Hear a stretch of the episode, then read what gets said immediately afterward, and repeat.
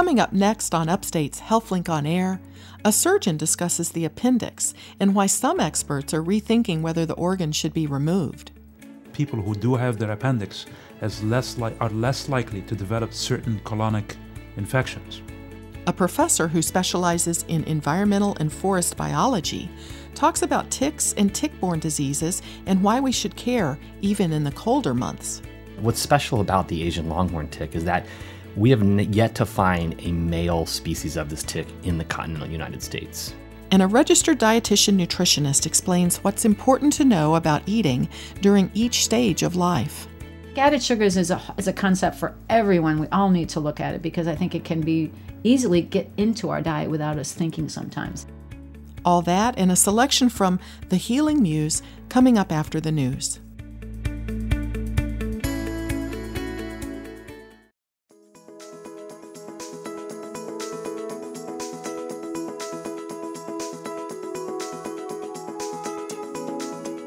This is Upstate Medical University's HealthLink on Air, your chance to explore health, science, and medicine with the experts from Central New York's only academic medical center.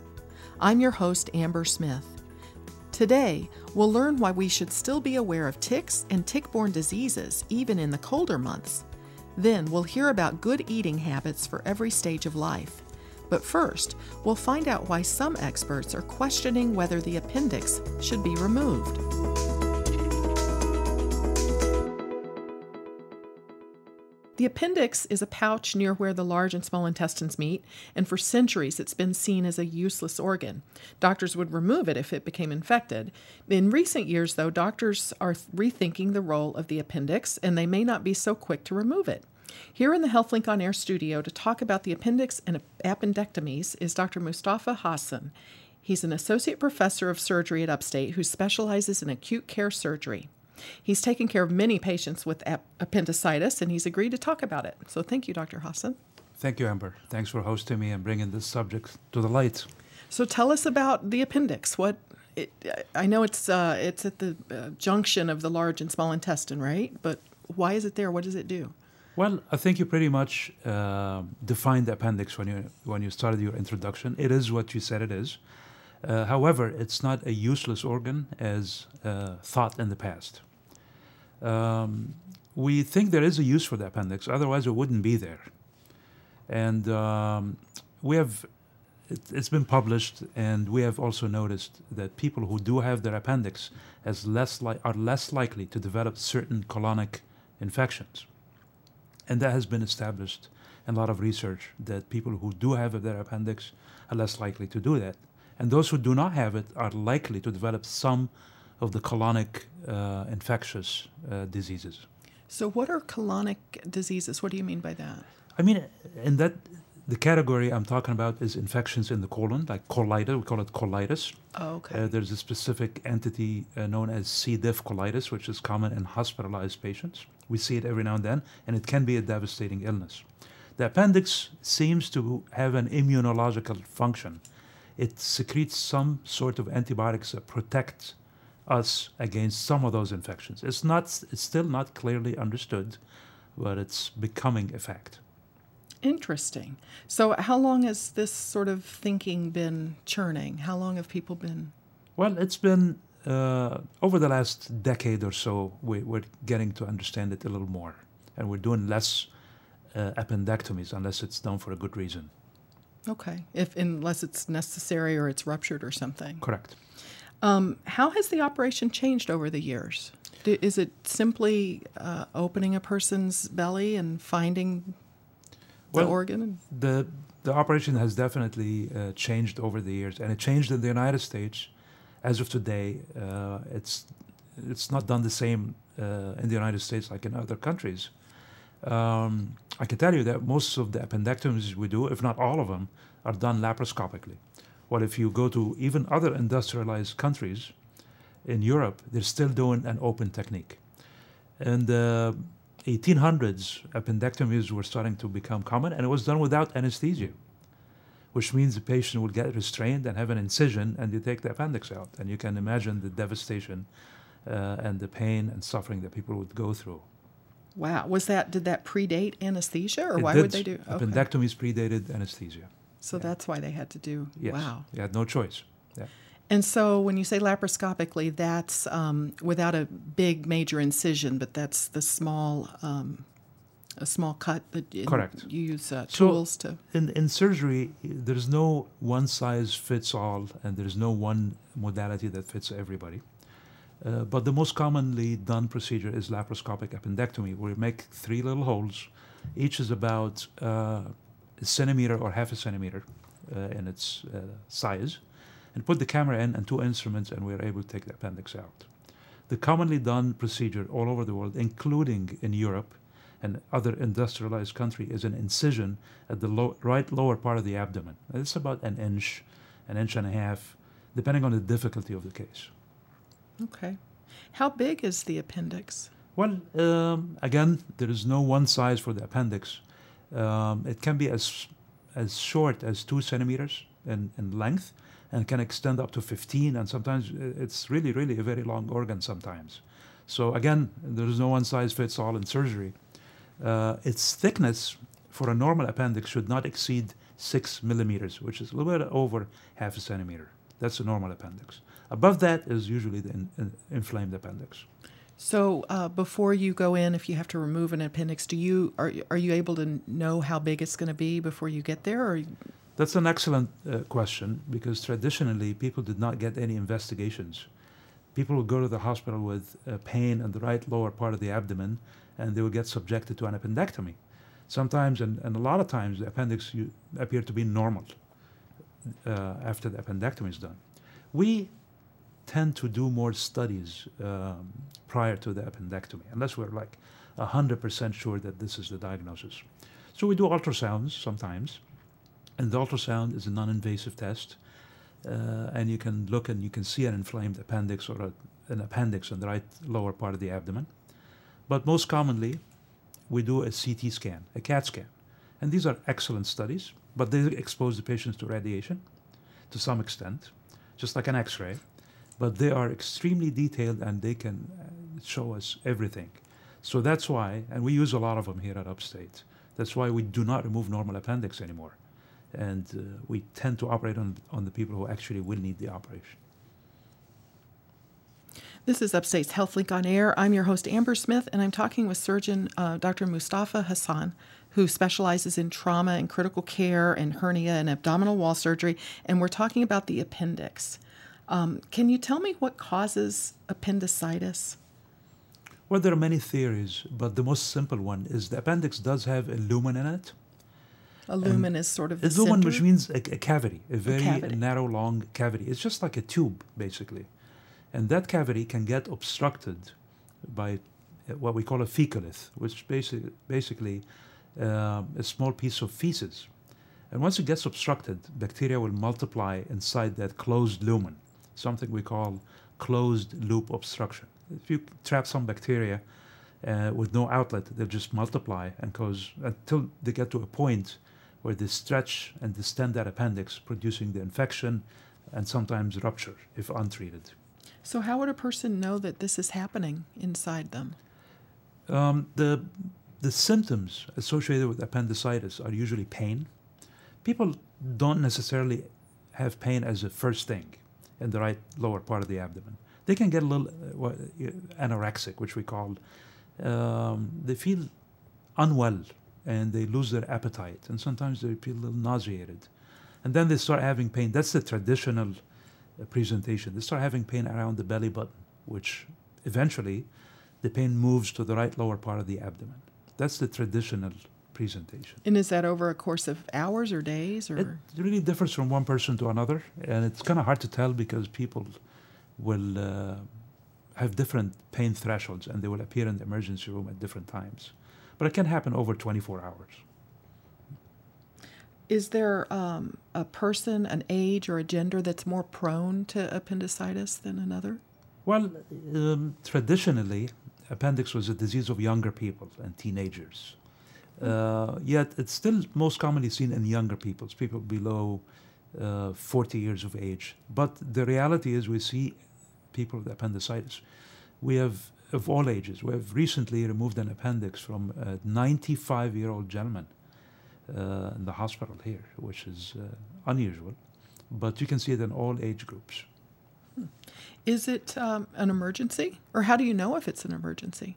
Well, that's also a great question. Um, people have different presentations. It can be an emergency, it can be an urgency, which is not a little less than an emergency, or sometimes we do not have to operate on an appendix at all. So some people, depending on how the patient shows up in the emergency room, people show up very sick, then they need to be resuscitated, given antibiotics, and sometimes rushed to the operating room.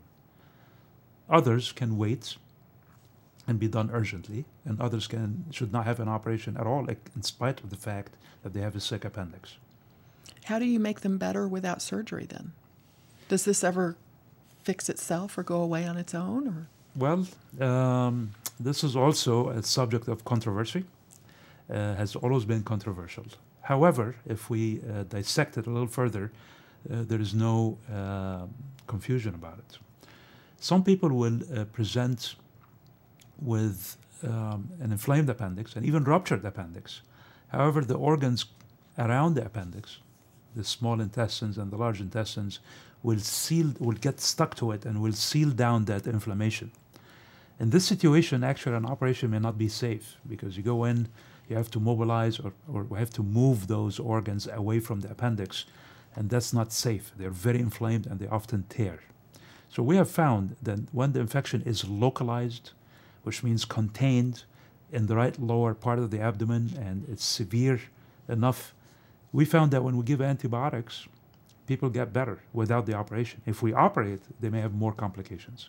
So in this specific situation, we opt to give antibiotics and watch people in the hospital for a couple of days, send them home on antibiotics, and see them again later. in what you just described, it sounds like the body's sort of healing itself or trying to, and the antibiotics help it. Absolutely. But antibiotics are just fundamental to that uh, part because they can get still sicker and sicker without the antibiotics. We've never tried this without antibiotics, so and I don't think uh, anybody's willing to do that. Right. Yeah. Um, do you ever have to operate in an anticipation of a rupture, like try to go in and remove it before it ruptures?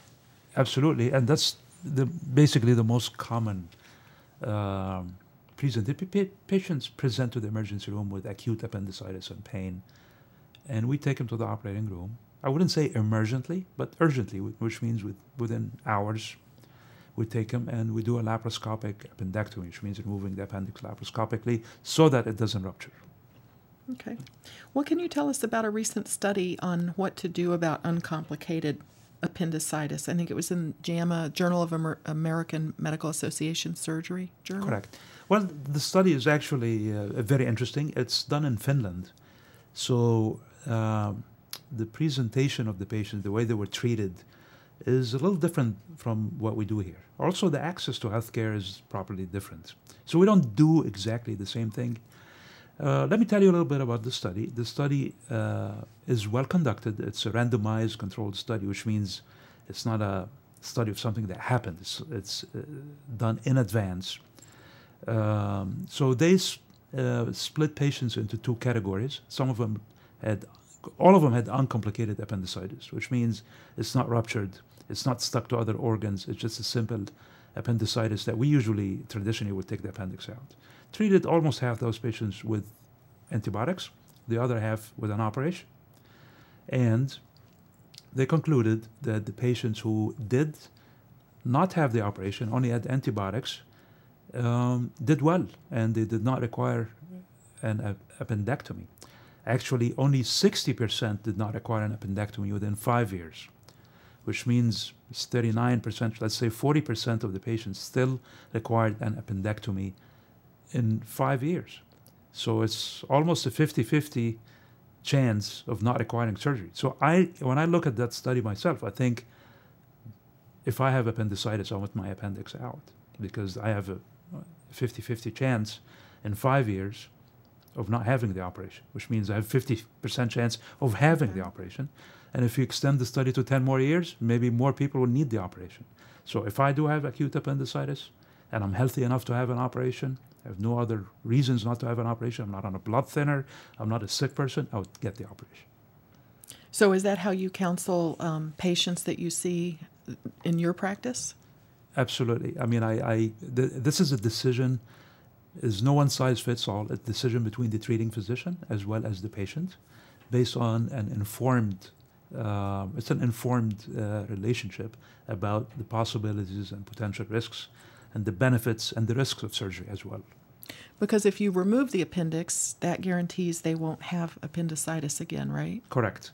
Now, in the Finnish study, uh, people had some complications from surgery. Surgery was predominantly done using the open technique, so they had some hernias in the incision, wound infections. We don't do that in the United States.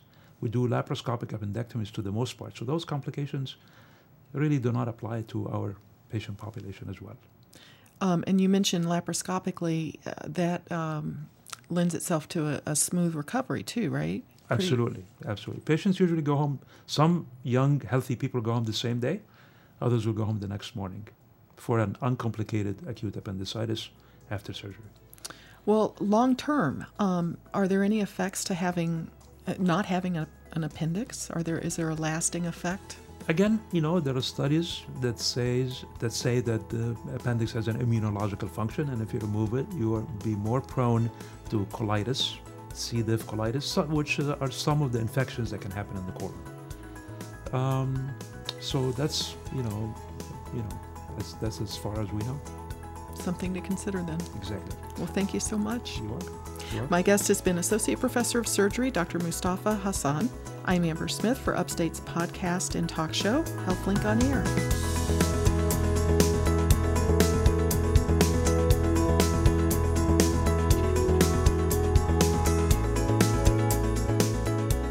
Coming up next, ticks and tick borne diseases on Upstate's HealthLink on Air.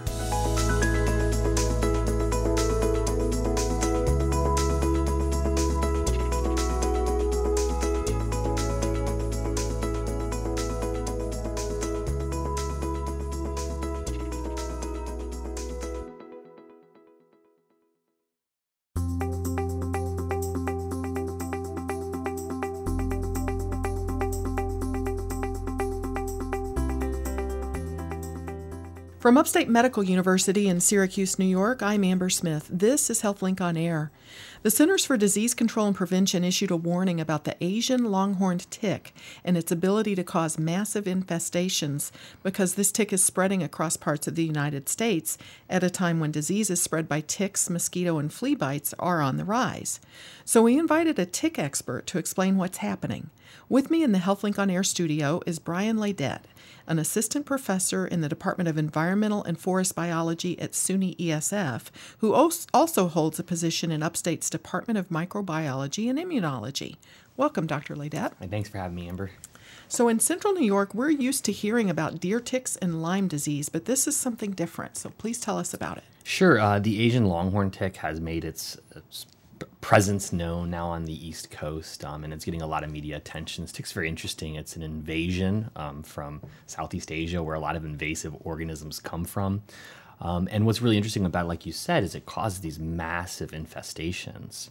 Um, and it causes these massive inf- infestations, very interestingly. They parasitize usually cattle. They're, they're a really big cattle pest. Um, and what's special about the Asian longhorn tick is that we have yet to find a male species of this tick in the continental United States. Really? Yes. This tick actually can have babies. Um, the female does not need to mate to have babies. So the female is what we call parthenogenic and can lay up to 3,000 eggs without ever encountering a male. Now, these eggs all turn out to be female and they last and last and last until a male comes along and the male comes in and then we start seeing males in a population. So as of now we've only found females in the united states.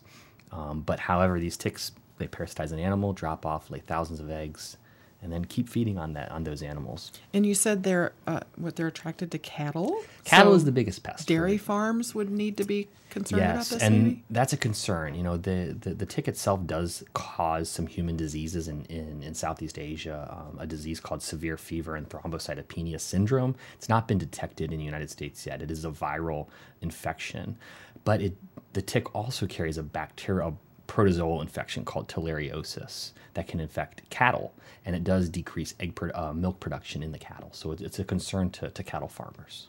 Huh. Now, I have to ask, does it have long horns on it? Is that why it's called? No, it doesn't. Um, it, I actually don't know why it's called longhorn, except maybe that it feeds on cattle, and they found it on longhorn cattle. Um, so they get a lot of these common names um, um, from from where they find the, the the the tick itself. So, and and there's no diseases in humans found in the U.S. from these ticks yet. Correct. At least.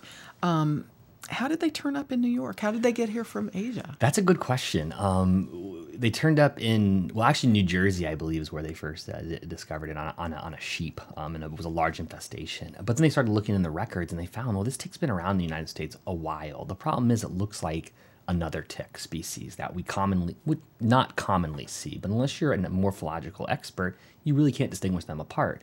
So pe- people were probably seeing these ticks, but just saying, "Oh, they're this species." That's uncommon to pick up in the United States, but we do see them. And then somebody found, oh no, this is actually a new species. Um, they probably came over on on cattle or, or some type of, of animal, um, just like most invasives come over on. Well, can we talk about sort of ticks in general? Sure. Are there anything uh, that Asian longhorn ticks have in common with like deer ticks?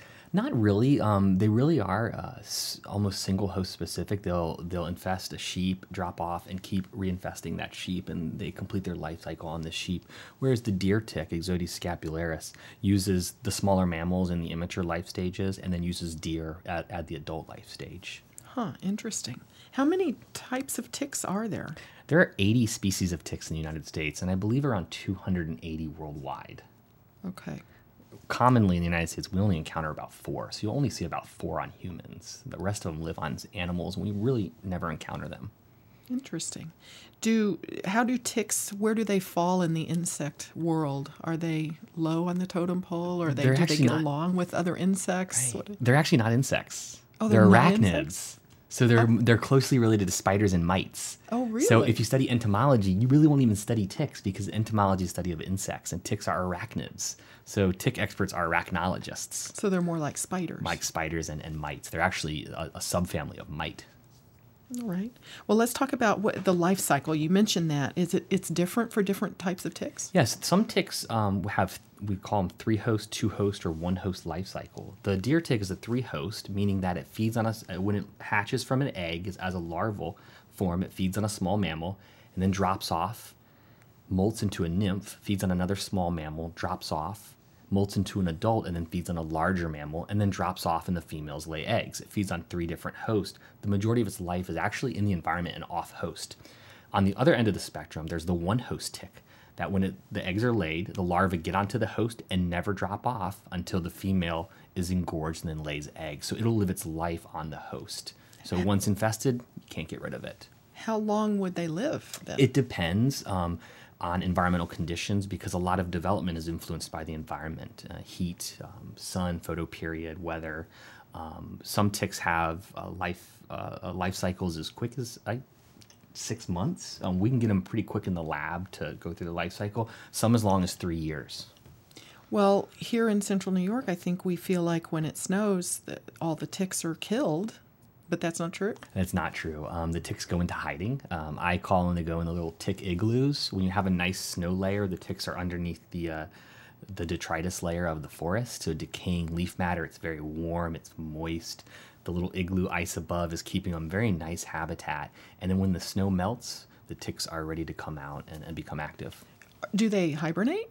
They don't hibernate. Uh, the most common form uh, or life cycle, life stage of the tick overwintering is the fed adult female. So it's a female that's taken a blood meal on a deer in the fall, has fed off, and it's soup, the size of a grape, and it sits there and waits and waits and waits over winters. It's it goes into diapause, and then once the snow melts, it lays its eggs, and the eggs hatch. So people who are out um, snowshoeing in the woods in the winter, do they need to be checking for ticks? If there's snow covering the ground, no, there's there's really no need. However, if we do have a melt and there's patches of, of earth and it's a warmer day, if it's really cold and windy, no, ticks are not going to be out questing and climbing. But if it's a warmer day and some sun is sh- shining through and you see some ground, yes, you, you can encounter the rare tick in those situations. This is Upstate's HealthLink on Air. I'm your host, Amber Smith, and I'm talking with Brian Leydet. He's an assistant professor in the Department of Environmental and Forest Biology at SUNY ESF, and he also holds a position in Upstate's Department of Microbiology and Immunology. So I wanted to ask you uh, if you can tell me what's happening with moose in uh, New York and Canada and, and ticks. Sure. So the moose are interesting. They're they're a, a large organism that are of conservation concern, um, and they do have a tick called uh, the winter tick, uh, Dermacentor albipictus. Um, and this tick is a, is a larger tick than what we see the, the deer tick, and the, the tick likes to feed on the moose. And once it gets on the moose, it can cause these very large infestations and with all the blood they're taking it can really emaciate or just drain the moose of their blood and it creates these these moose that just look very sick ghostly we call them ghost moose so if you see them they almost like an apparition of themselves because they're so sick and it can actually decimate a, a, a moose and kill the moose so it's so, a concern for conservationists. You said the tick is larger than the deer tick is really small, like sure. a poppy seed or something, right? Well, the adults, uh, a big about the size of an eraser. The adults, okay. the nymphs are about a poppy seed. Um, the the dermacentor ticks are a little larger. You will find them. Um, I, there is a dermacentor tick that feeds on, on humans. The the dog tick, the American dog tick, um, and it's it's about eh, a, a 1.5 times the size of the uh, of the uh, black-legged tick. So it takes a little larger of a blood meal. But the ticks that are killing moose or emaciating them, they take many of them are on them, right? Yeah, thousands and thousands um, to take that amount of blood. Wow. Well, um, let me segue back to when a person um, finds a tick on them. What what do they what do you advise them to do about it? I always advise uh, folks that find ticks because I find ticks on myself. I, I live in Syracuse or in Fayetteville, um, and when I find a tick on myself, I will take that tick off um, I will save that tick. I will put it in a Ziploc bag. I will not crush it. I will not flush it down the toilet. I will not burn it with a match. Um, I will take it in a Ziploc bag, tie it up, and throw it in my freezer to kill it.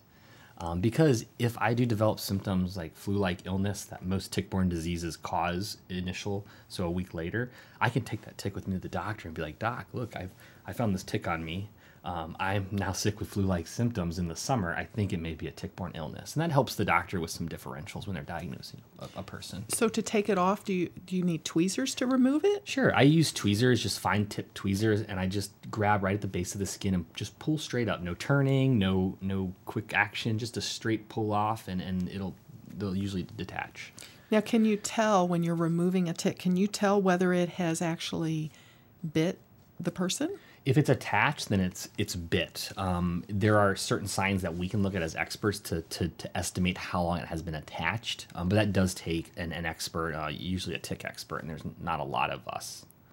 Now you mentioned there's um, like four ticks in the United States that can transmit diseases to humans. Well, there are four we we that, readily that we encounter. Okay. Right. And on the East Coast, there are different ones on the West Coast, um, but there are four we, we readily encounter on the East Coast um, that can transmit disease. So we've heard about Lyme disease here, sure. but what else is out there? There's a lot. The the tick that transmits Lyme disease can transmit seven different pathogens.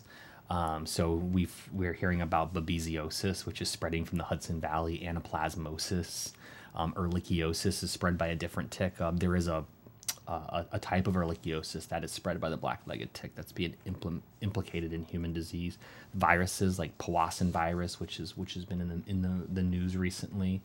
Um, there's red meat allergy, which is a uh, an allergy you get uh, or p- folks have gotten after being bitten by the Lone Star tick. They become allergic to any red meat, which would be forever. Yes, it would be terrible. It's like an anaphylactic wow. reaction, like a peanut allergy. Wow! But it's because of a, a salivary protein in the tick um, that people develop this allergy to red meat.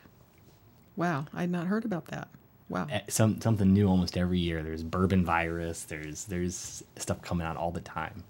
Well, that CDC warning mentioned that uh, the number of diseases spread by ticks, mosquitoes, and flea bites is on the rise. What, why is that? Well, it's it's two factors. Um, one is that we're seeing the spread of the tick into new areas. So, um, you know, humans are encountering ticks more often um, now. Ticks are increasing in numbers. Um, the other thing is we're getting a lot better at diagnosing and recognizing illness. Our science is getting better. Um, so we're able to, um, when we, we, think about the recent outbreaks of Zika virus, that it's a flavivirus. We, because of these large outbreaks, um, pandemics, we've our diagnostic tests are just better, and we're able to pick up very similar viruses in humans that are related. So that's kind of a, science is really opening the world up to how many viruses or bacteria actually in these ticks, and there's a lot. Sounds like it. Now, what about um, climate? And, and we've heard talk of climate change. Is that having an impact on the arachnids? and- It is indeed. Um, so ticks develop. Remember, I said they, they live most of their life off the host and they go through developmental stages. And I, I, I compare it to upstate New York. You're not going to have an orange tree in your backyard because we don't have the right temperatures to support the development of that tree and those citrus fruit. Same thing with the tick. They get to a certain area and they need a certain amount of heat, certain amount of light, heating degree days, growing degree days if you're a, a, a gardener to get through their developmental cycle. Some areas don't get that. Some areas are on the verge. As climate change happens, those areas on the verge will become more more environmentally friendly to those ticks and they'll get through their developmental cycle and we'll be growing ticks and citrus in our backyard. Wow.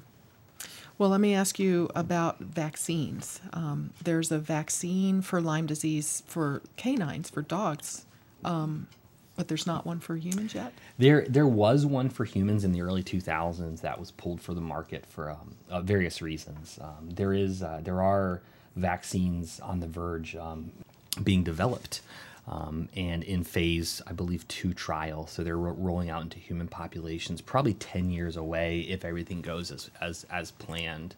Um, but but they are being developed. and People are actively working for those. That's just for Lyme, but all of the other things that you mentioned are is there work being done for vaccines? Not really. Um, there is a, a, a tick vaccine for tick-borne encephalitis virus, but we don't have that in the United States. It, it's more of a, a, Russian, uh, uh, Asian continent problem. Interesting. Now there is some work being done for anti-tick vaccines, whereas uh, they try to vaccinate you against the tick from biting or, or feeding on you. So once a, t- if a tick feeds on you, your immune response actually uh, responds to the tick feeding and not the actual pathogen. So that would be a, a, a silver bullet. You would you could ki- you could keep the tick from feeding, and then you wouldn't have transmission. You wouldn't even have to deal with it. of the majority of agents. Now, some agents transmit much faster, 15, 30 seconds. So obviously, the, the vaccine wouldn't work that quick. But but um, the majority of, of, of pathogens need some time to transmit. So an anti-tick vaccine, so to speak, that would be like a, a bug spray kind of thing or something. No, it would be a shot you got that, that made your immune system um, hyperactive to certain things in, in the tick, whether it be proteins in the salivary glands or proteins that it excretes upon early feeding. So that might be for someone who's out, like yourself, Sure. who's in that uh, in forests or Right. whatever. So, well, interesting. Thank you so much for for being here. My guest has been Assistant Professor Brian Leydet from SUNY ESF. I'm Amber Smith for Upstate's podcast and talk show HealthLink on Air.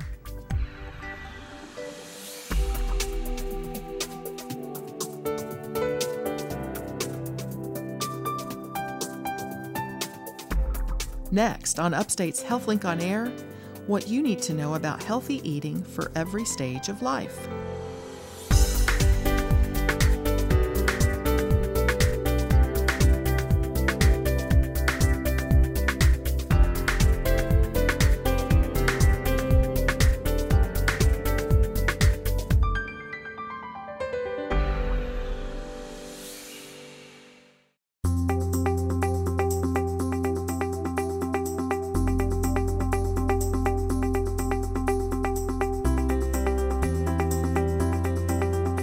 Upstate Medical University in Syracuse, New York, I'm Amber Smith. This is HealthLink on Air. The way we eat or should eat changes over time as our bodies age. Here with me in the HealthLink on Air studio is registered dietitian nutritionist Maureen Franklin. We're going to look at healthy dietary habits starting from birth and going into the golden ages. Thank you for doing this. Thanks for having me.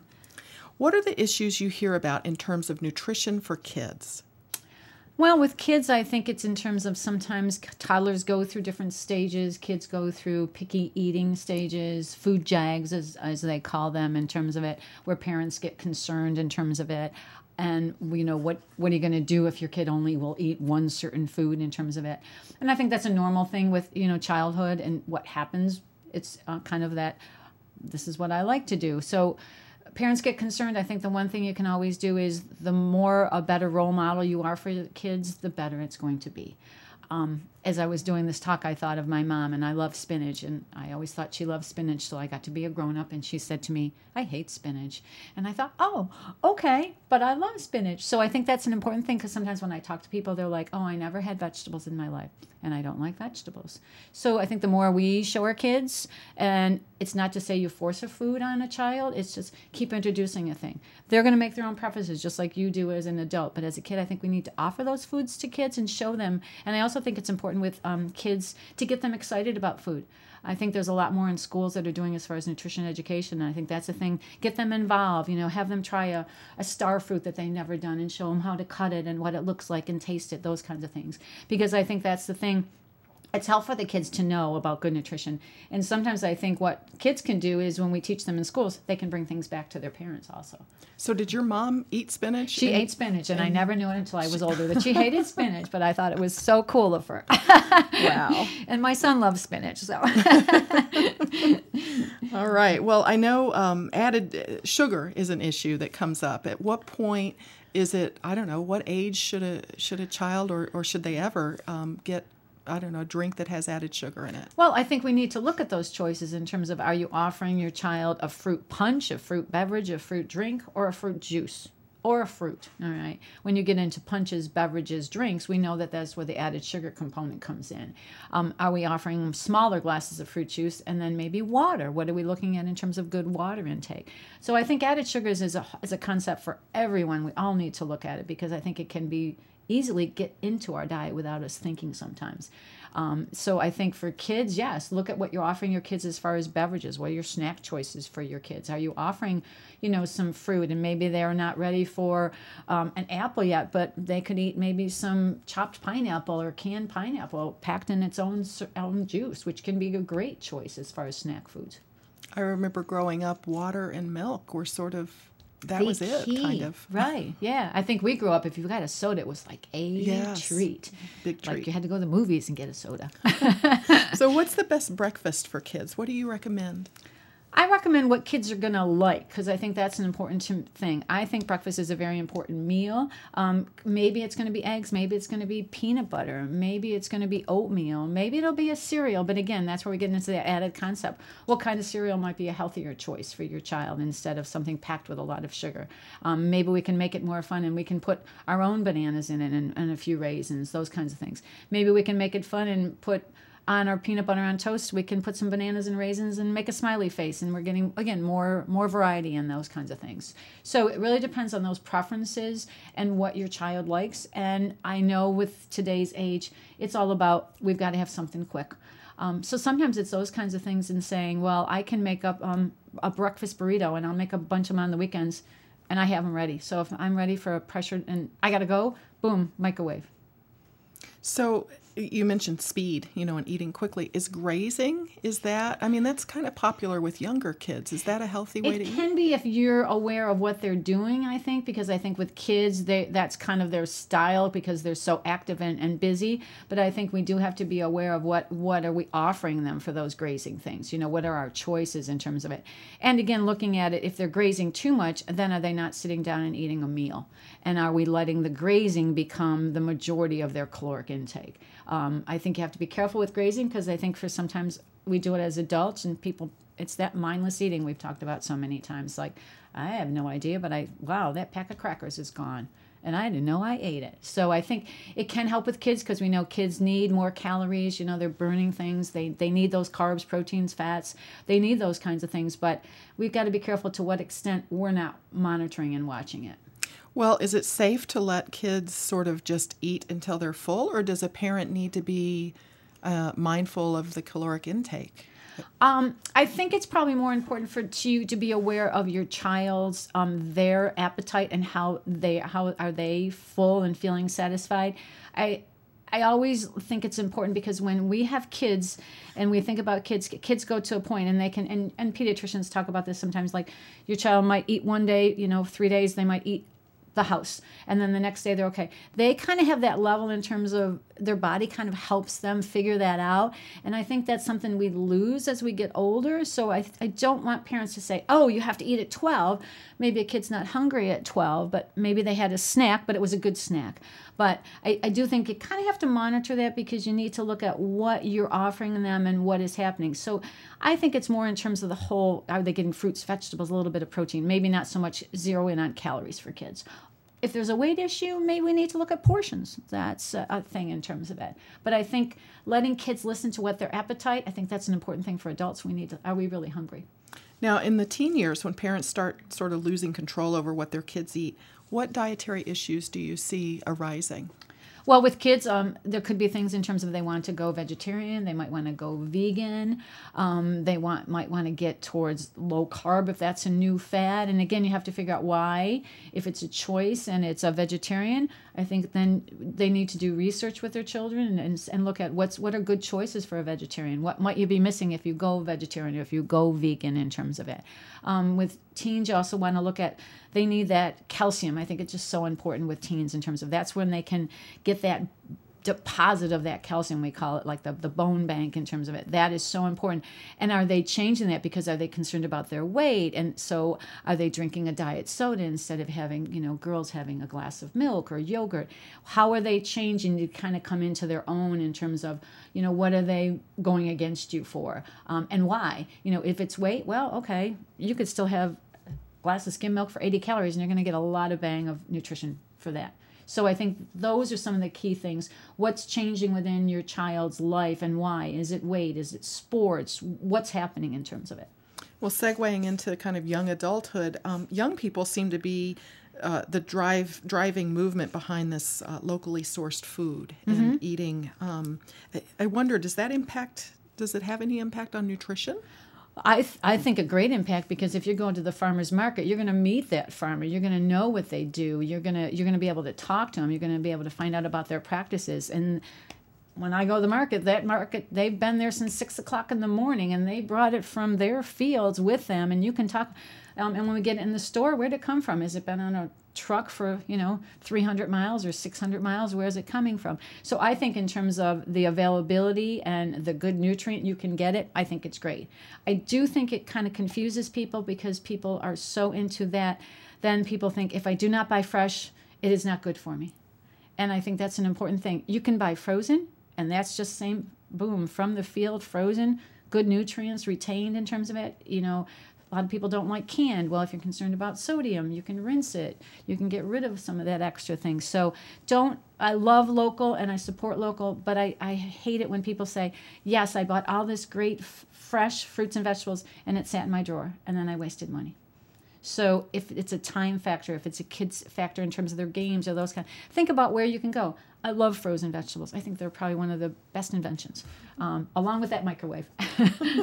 You're listening to Upstate's HealthLink on Air. I'm your host, Amber Smith, and I'm talking with registered dietitian nutritionist Maureen Franklin, and we're talking about how nutritional needs change at different stages of life. So, people in their 30s, 40s, 50s, um, adulthood, what are some of the things that uh, they need to be mindful of in terms of healthy eating? Um, well, women of childbearing definitely need to be aware of if, if they are looking towards pregnancy, um, adequate folic acid intake, iron intake, and as those years progress, we need to look at is there anything happening in terms of your own medical condition? Um, you know, is your blood pressure rising? Are your blood sugars creeping up? As does the doctor talk about prediabetes? Um, what is your calcium intake? And as with anything, what's your weight? Because we know that's a big factor in terms of it. And what's changing within your lifestyle? Are you more busy with your kids, so you're not planning as much? And are you going? You know, we talked about added sugars and processed foods. Are you going more towards that because of a time frame? Um, i think that's an important thing that people have to look at. But their own medical things uh, what's happening within you do you do you need to maybe make some changes in terms of the way so you that cook? may dictate some of what some of what those changes can be definitely. Now i see multivitamins that are made specifically for men and for women. So mm-hmm. are the nutritional needs that different between men and women? They differ a little bit, yeah. Um, again, um, there's some different requirements in, in terms of it. So again, you might see one uh, a little different in terms of one vitamin versus another. Um, overall, I think the thing what we're looking for, we're still looking for calcium is important for men and for women. I think we've always thought of it as just women, but it's important for men. That vitamin D is important for everybody in terms of it. Um, iron changes as as with women with um, menopause, our needs decrease. Um, can tend to have a little decrease in terms of the for men sometimes you'll see like men's vitamins without added iron those kinds of things. So they changed a little bit but the key thing is i think as we age we probably tend we tend to need less calories because again we're not burning in our whole metabolic rate um, but we need those good nutrients. So it's not changing. Just because we're not 20 anymore doesn't need mean we need those good vitamins and nutrients we probably just need a little less calories, um, but the nutrients within those slight variations.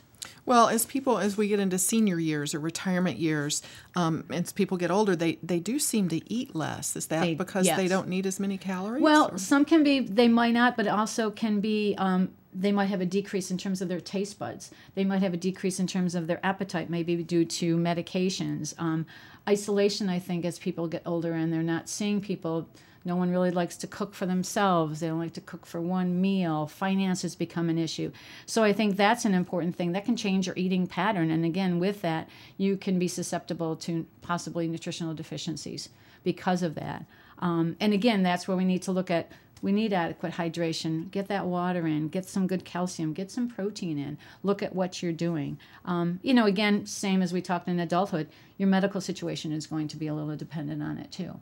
So I don't think people necessarily eat less because they think they're supposed to. I think sometimes there's factors that contribute to them eating differently. so someone in their 70s still needs protein, carbs, and fats. Yep. Um, and then, well, what about vitamins? Do vitamins end up um, helping with that? In terms of Well, do vitamins would that help uh, make sure someone gets the nutrients that they need? That could be like a, a kind of like a, a check system in terms of it, if you have any doubts in terms of it. Um, probably another topic but again you got to be careful in terms of not overdoing it in terms of vitamin supplementation. So you know years ago we used to say oh you don't need a vitamin. Then they said oh maybe it's a good idea to have just one kind of as a backup in terms of it. So again i think from an individual standpoint you same thing. You need to look at what you're doing. Are you low in calcium? Are you low in vitamin c? Um, did your doctor tell you you're going towards osteo you know you're heading towards osteoporosis? So that might require different takes on it maybe a supplement and those kinds of things. But again something to talk with your doctor about. So if preparing meals becomes more challenging or, or maybe dental issues makes eating more difficult, you know, as you as you get older, are there other nutritional options for older people to make sure that they ingest what they need? Oh you mean like supplements and those kinds Or of things? Or shakes? or shakes? Shakes um yeah there are um they tend to be a costly thing sometimes. And again i tend to promote if you can if you're going towards soft things i would rather someone look at okay what kind of soft things can i get that are still going to be good nutritionally? Like maybe it's going to be cottage cheese. Um, maybe it's going to be cream tuna fish which is my favorite and ages me totally um, or it could be you know cream chicken over mashed potatoes um, and maybe i can add a little you know green beans to that those kinds of things I, my preference is always look at what you can do in terms of food first and um, supplementations. Yes, there's medical situations that we might need it for, but I would my preference is for people to look at what they could do in terms of their food intake first. In young adulthood, uh, I'm thinking college students um, living on a tight budget, ramen noodles, macaroni and cheese from a box, are those good choices for someone nutritionally on a budget? Um, well, let's say if they fit within your budget, they can work, but you probably could do other things to help maybe improve them from a nutritional standpoint. So, could you take ramen noodles and maybe have half of a package and then maybe add some vegetables, possibly that, or maybe some canned tuna, or scramble up some eggs, maybe put a little salsa in them. So, I think they could serve as your base. There's kind of like they're your carb choices in terms of it, but don't make them that's your sole choice in terms of it. How can you take those and improve them a little bit? And I think by quick, easy things like some of the canned products, canned vegetables, frozen vegetables, you could easily make it a you can make it a meal and a very economical meal. Wonderful. Well, thank you so much for this overview. Thanks for My- having me. My guest has been registered dietitian nutritionist Maureen Franklin. I'm Amber Smith for Upstate's podcast and talk show, HealthLink on Air.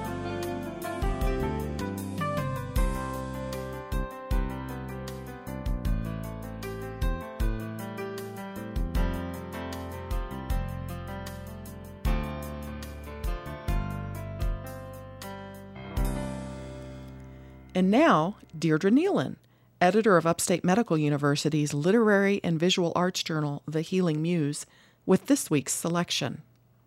Gloria Heffernan teaches at Le Moyne College in Syracuse. Her latest book is called Some of Our Parts, and it can be found at Finishing Line Press.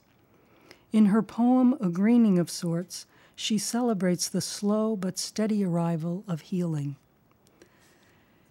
It only appears to happen suddenly. The voluptuous explosion of green leaves painting the hillside that April morning, when just a day earlier the trees looked like a child's drawing of stick figures. But it wasn't one sudden lavish brushstroke. The buildup was gradual. First, a dull red bud barely visible on the tip of the branch. And then the hull of the bud broke away, and underneath a pale green kernel ripened unnoticed for days. And still it seemed the buds would never fill out into something resembling a maple leaf. Until that morning, when you looked out the kitchen window over the rim of your coffee cup, and there it was, evidence that spring had kept its promise. That's what it was like when the green and yellow capsule finally made its presence known. It only seemed sudden when I found myself speaking without choking back tears, when I could drive the car without fearing a truck might be hidden in my blind spot, when I could watch the news without feeling I was swallowing poison. A month or so of imperceptible progress, a gradual balancing of serotonin, a slow surrender to the reality that depression is an illness, not a character defect, and in what seems like only a moment, the grip of winter loosens its hold on my throat.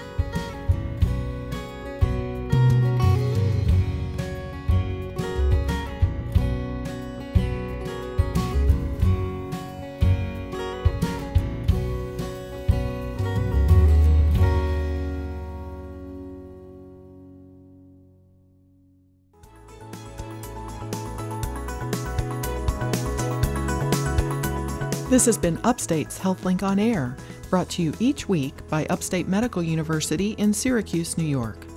Next week on HealthLink on Air, facts about stroke from a pair of stroke experts.